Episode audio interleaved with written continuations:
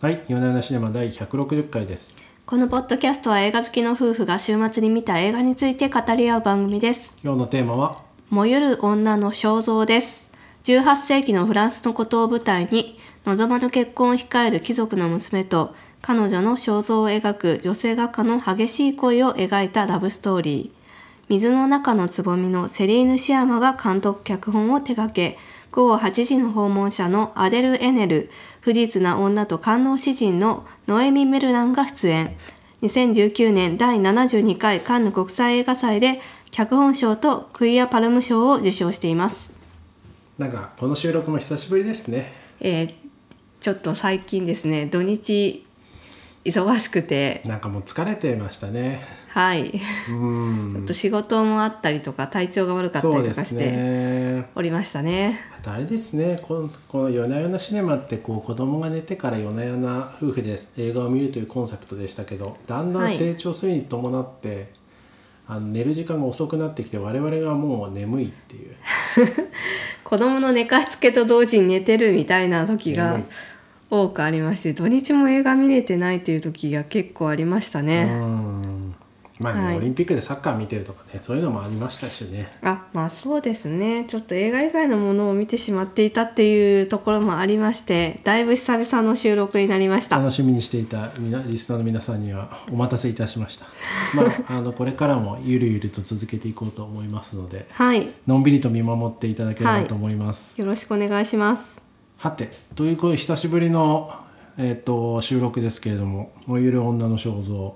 なかなか面白かったですねこれはこれすごくいい映画でしたね久しぶりにこういう映画見たなっていう充実感はありましたありましたね、うん芸術っぽい映画見たなみたい なアホなこのざまっくたりしたひょご語彙のあれですねまたあのコナミ感ってやつですか ねざっくりしてますけどまあでも確かにそうですねまずなんか映像のがいいですよねうん撮影がねとても美しいですね、うんどのカットも美しいなって思いましたね自然光の撮り方がすごい綺麗だなと思ったうん、こう舞台がブルターニュの孤島なんですけども、うんうん、こうすごく寒々しい島なんですよね。北の方ですからねあれはね、う、うんん、でこう最初こう荒波に揺られるところから始まって、うんうんうん主人公のマリアンヌさんが、まあ彼女は当時ではその職業画家っていうのがそもそも珍しかった時代で女性が職業を持つっていうこと自体が多分珍しかあっそんたなん感じゃじでなすいねですか女ね。性女性の職、ね、画家っていうのがかなり珍しいんだろうなって感じがしましたねうん、、で実際彼女も公に仕事してるわけじゃなくてお父さんの名前で書いてたりとかするんです確よかに、ね。最後の頃の展覧会のシーンでそういうこと言ってましたそねうそうそうそうだからまあ女性がこう表立って仕事をすることが許されなかった時代うんですと。でその中でその彼女がこの男たちの漕ぐボートに揺られて、うんものすごくこう荒波に放り出さ、うん絵が放り出されちゃうんですよね仕事道具である画材がね画材がねうんでそれをジャブジャブ言って取りに行くっていうもうなんかそこでこうなんかこの物語とか時代背景を暗示しているようなそうですねところでまずなんかその荒波の撮影からしてねなんかグッときたなと思ったのがすごいカメラが揺れてんですよ。そうでですそねの彼ゆらゆらして女ますねの、はい全くそのね行き先にも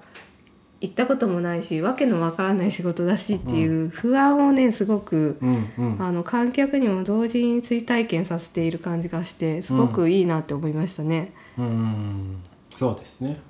はい、うん。あとなんかあの波の光り方がいいなと思って最初のシーンで。ああ波の光があった、うん。あら風邪ですか。すいません鼻かります。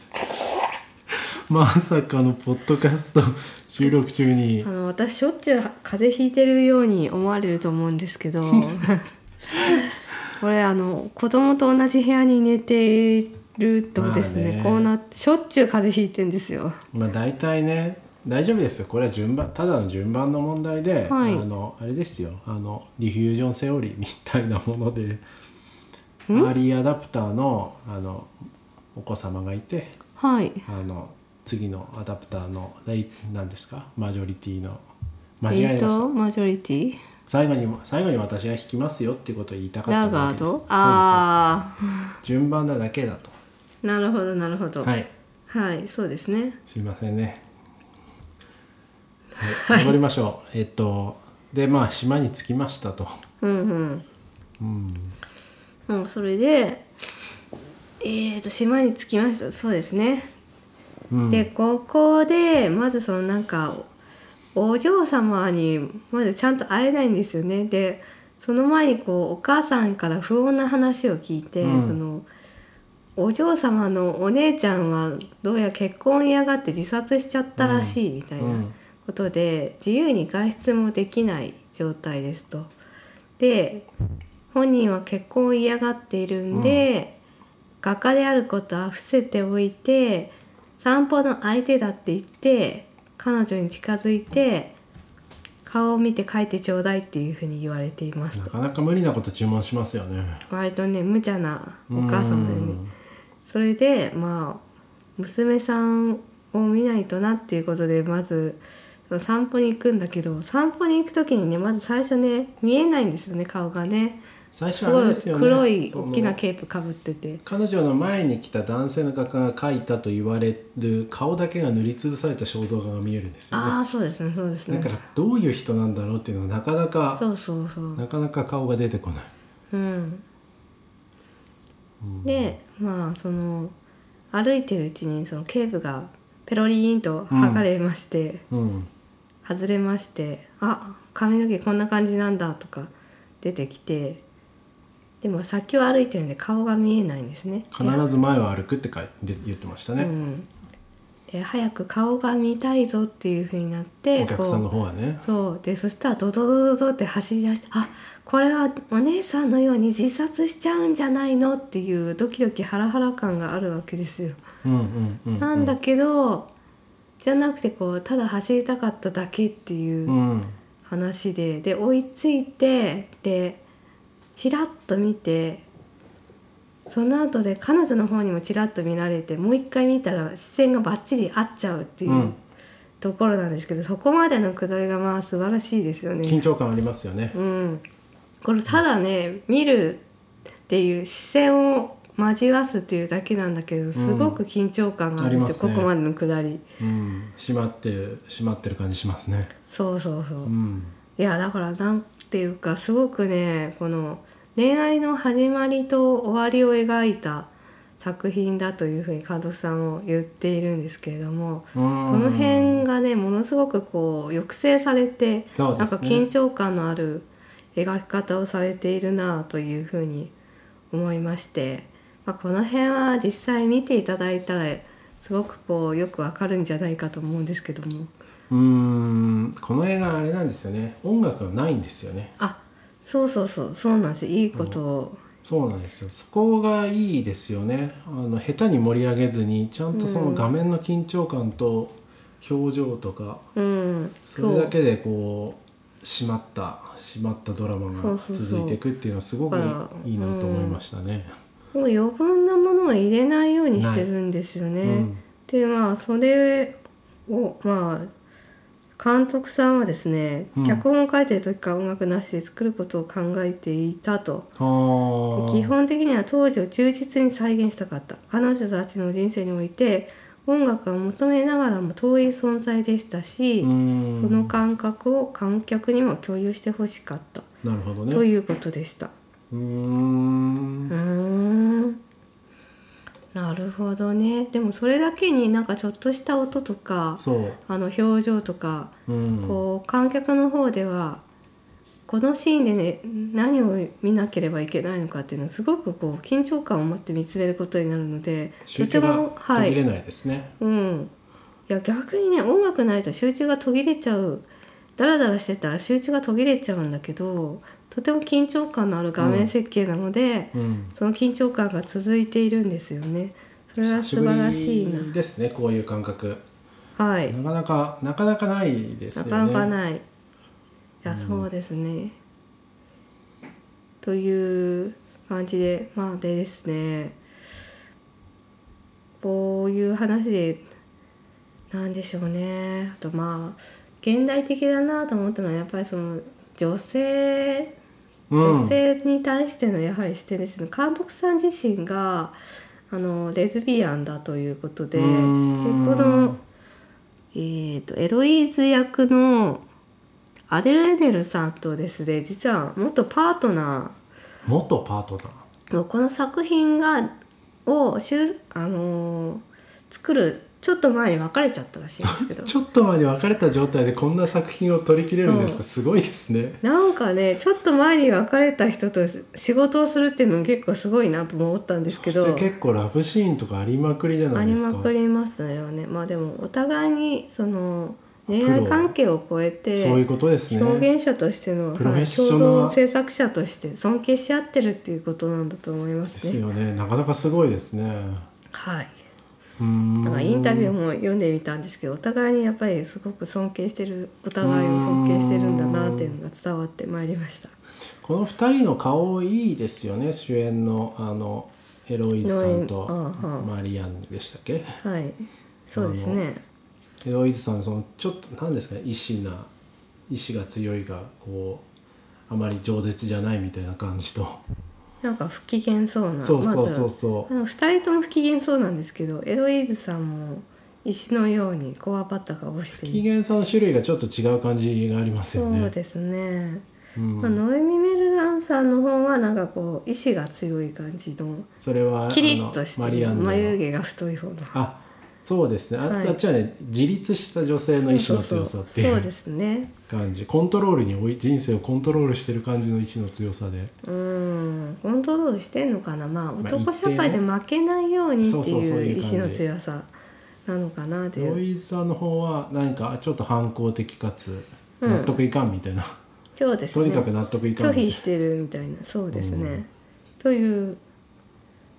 ちょっと不機嫌な2人なんですけどもだんだんとその視線を交わしていくことに2人の間に恋が生まれてしまうんですね、と、うんうん当然ながらまあ女性同士の恋などを許されない時代でしかもこのエロイーズさん結婚を控える身ということでですね、うんまあ当然ながらこう先が見えている恋なんですけれどもまあ短い期間に2人が愛し合いうんその後どうなったかっていうところまでが描かれております。でまあここでやっぱりこういろんな要素を入れてきてるなと思ったのはあのメイドさんのソフィーソフィあれいいですね彼女、ーでソフィーの方もですねあの今子供できちゃってて、うんでその奥様っていうおあの親方のね、うんはいうん主女将が様ねおかみさんがね、はいちょっと本土に行っている間に中絶をしようみたいうんなエピソードが差し込まれるんですよ。で結構このサブストーリーなんだけどわざわざこれを入れてきたっていうのも結構あの意味深いなとなん思っててかあれを見て心境が変わるんですよねあれのあのソフィーの中絶に立ち会ったりすることでうーんどんな風に心境変わったんですかね。あなんかそんな感じがしましたけどだってなんかちょっと表現難しいですけれどうも、んあの中絶してるシーンの絵を描いてみたいなとこあるじうゃんんうんうんなんか大きな意味をみ持ってるんだろうなっていう感じはしましたけどね。うんうんうんうんそうですね彼女にとってどんな意味があったのかい命みたいな感じかなっていう命か命うんなんかまあでも中絶っていうのはこう単純に命が誕生するっていう喜びじゃなくて自分の体一つあのコントロールできないっていう不自由さでもあるような気がするんですうよんね。うんうんまあ当然その中絶に至るまでにまあ相手の男性がいたわけで、まあ、その男性は脱げたんだか何なのか分かりませんけれどうも、んでそういったところでまあ女性と仕事女性と結婚女性と中絶みたいな女性と体みたいな,、うんなんかこう自分のことなのにあの自由にできなかった時代うんの不自由さっていう自由に選び取ることができなかったうん女性たちなんだけど、そのまあ大奥様がいない間彼女たちは束の間のこの自由な時間うをん身分とか制約からも自由になれるわけですよね。うんうんこのソフィーも本当は召召使いなんであの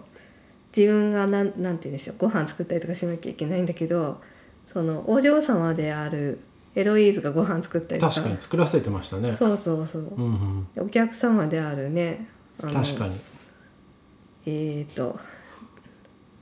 誰だっけマリアンマリアンヌマリアンヌがこうなんかお酒ついでくれたりとかしてるわけじゃないですか、トランプや結っ構たこりうしてそうまそうすそもんうね。そう仲良くなって同世代の女性として仲良くなってるんですよねうん身分とかをうん離れて、うんうんでもその時はいつか終わりが来るっていうことはみんな分かっているっていうその辺の緊張感もあるなうんうとん思いましたね。うんでまああとこうポスターにはなってるあそこのシーンとっても良かったですね。こうどのシーンですか？あーお燃祭りのシーンですえてねるあ。燃えてるとこの燃えてるとこ。あーねえ。なんかこうあれこそがなんかこの作品を象徴しているというう。んどうなっちゃうかと思いましたよ本当火がついいたや時もうこのまま死んじゃうんじゃないかと思って本当ハ思ったラハラしましたよう。んうんうん、なんかそのあそこもこう女性しかいないコミュニティじゃないですか、そうですねお。祭りも女性しか出てこないですよね。そうそうそこのう映画あの男性一人しか出てこないですよねあの荷物運びの。ああまああの最初に船こいてああたーそっかそっか。男の人とかうん超脇役は出てるんですけどもちろうんんその主要な男性キャラクターっていうのは実は出てこないいんですなね。いですね。はい、うんこう話には出てくるものの確かに。うん、実はいないうん。そうその辺もねすごくあの巧妙に考えられてるなっていうふうにうーんまあ、そこは主軸じゃないっていう男性のいない世界っていうところであの純粋なその関係性だけを描きたかったのかなっていうふうに思いましたね。うんなるほどねで何を言いたかったんだっけか何でしたっけ何でしたっけ何の話をしてたんでしたっうけーんとあのポスターにもなったポスターあにのも燃なえっててるシあーンがそうそ良うか燃えったてるシーンあそことっても美しかったですね。うんまずその謎のあの歌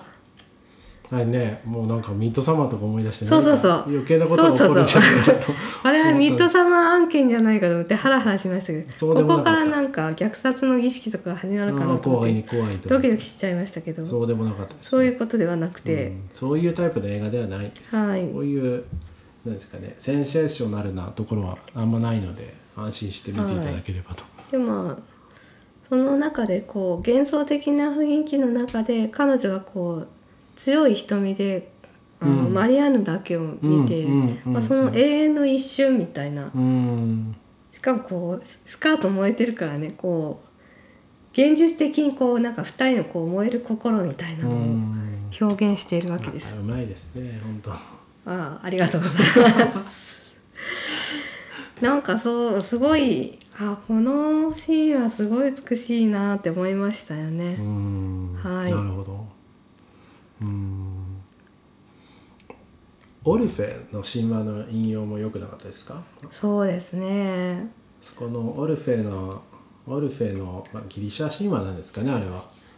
オルフェの神話のを話して女性それぞれにオルフェオルフェウスオルフェウス、うんオルフェって言ってましたけどね劇中ではそうなんだオルフェっていうのかな確かに黒いオルフェってあるなそれはそれはブラジル版のやつでそれはそのオルフェの神話を、ベースにしてるそうですそうですフランスではオルフェって言うんですかまあそうじゃないですかねジャン・コクトーの「オルフェ」とかもああなるほどそうなんだそうなんですよまあ妻をあの地獄に地獄に迎えに行ってうんえっ、と振り返らなければ振り返るんだけはやめろって言われたんだが最後に振り返って振り返ってしまったことで妻がまた地獄へ戻ってしまうそうそうそうそうような話なんですけどなぜ振り返ったかっていうのの解釈をするんですよね3人が、うんうんうんうんあそこがいいですよねうんでそのエロイーズが妻の方が振り返れと言ったんだみたいなうんうんうんうこんとを言ってるじゃないですか、うんうんうんでそそっからさいちょっとネタバレっぽくなってきますねここから先は、そうですねだいぶネタバレ感がありますからねネタバレ感まがあ、ありそのます中同じようなシチュエーションがねその後でそうですね、はいうん訪れるんですよねうんでこの作品においてそのなんか振り返るっていうことは確かに、いけないことなんですよねそうそうまあ、いいいいモチーフというかキー,、うんキーとなる、そうキーとなるモチーフうなんで、ん、うん確かにねそうですねそうですねもう振り返らないでっていうことなんですよねうんうんそうですねでも振り返る振り返るのとそあとの密かに密かに見つめ合うっていうことはできるっていうことでその肖像画が出てくるじゃないですかあの子供連れて肖像画もうそろそろネタバレ感あったけあどまあ出てきましたあーネタバレ出感て出てきたああでそもうあれですでねすよねその、まあ、今言われて思いましたけど振り返るっていう,、こう目線をどうするかみたいなお話ですよね。最初まあはねこそのう、うんあの画家の方が見てるしかもこっそり見てるうんこっそり見てこうっんそり見てる。で一回こう第一作目を晒した後でまたちゃんと見るようになって、うんうんで最後はもう見つめ合ってうんうんで最後は一番最後はこう見てないじゃないですか、うんうんああちょっともうネタバレもいいとこですね。うんうんうんまあそれもねあのどういうふうに解釈するかっていうとこうん、気づいていて見て見ないようにしていたのかうんただなんかそのあの曲がビバルディの「夏」っていうあのマリアンヌがチェンバロかなんかで弾くやつそうですそようね。そうそうそう、は弾いた曲なんですいよね。でその思い出の曲を聴いてずっと涙を流すっていうところで、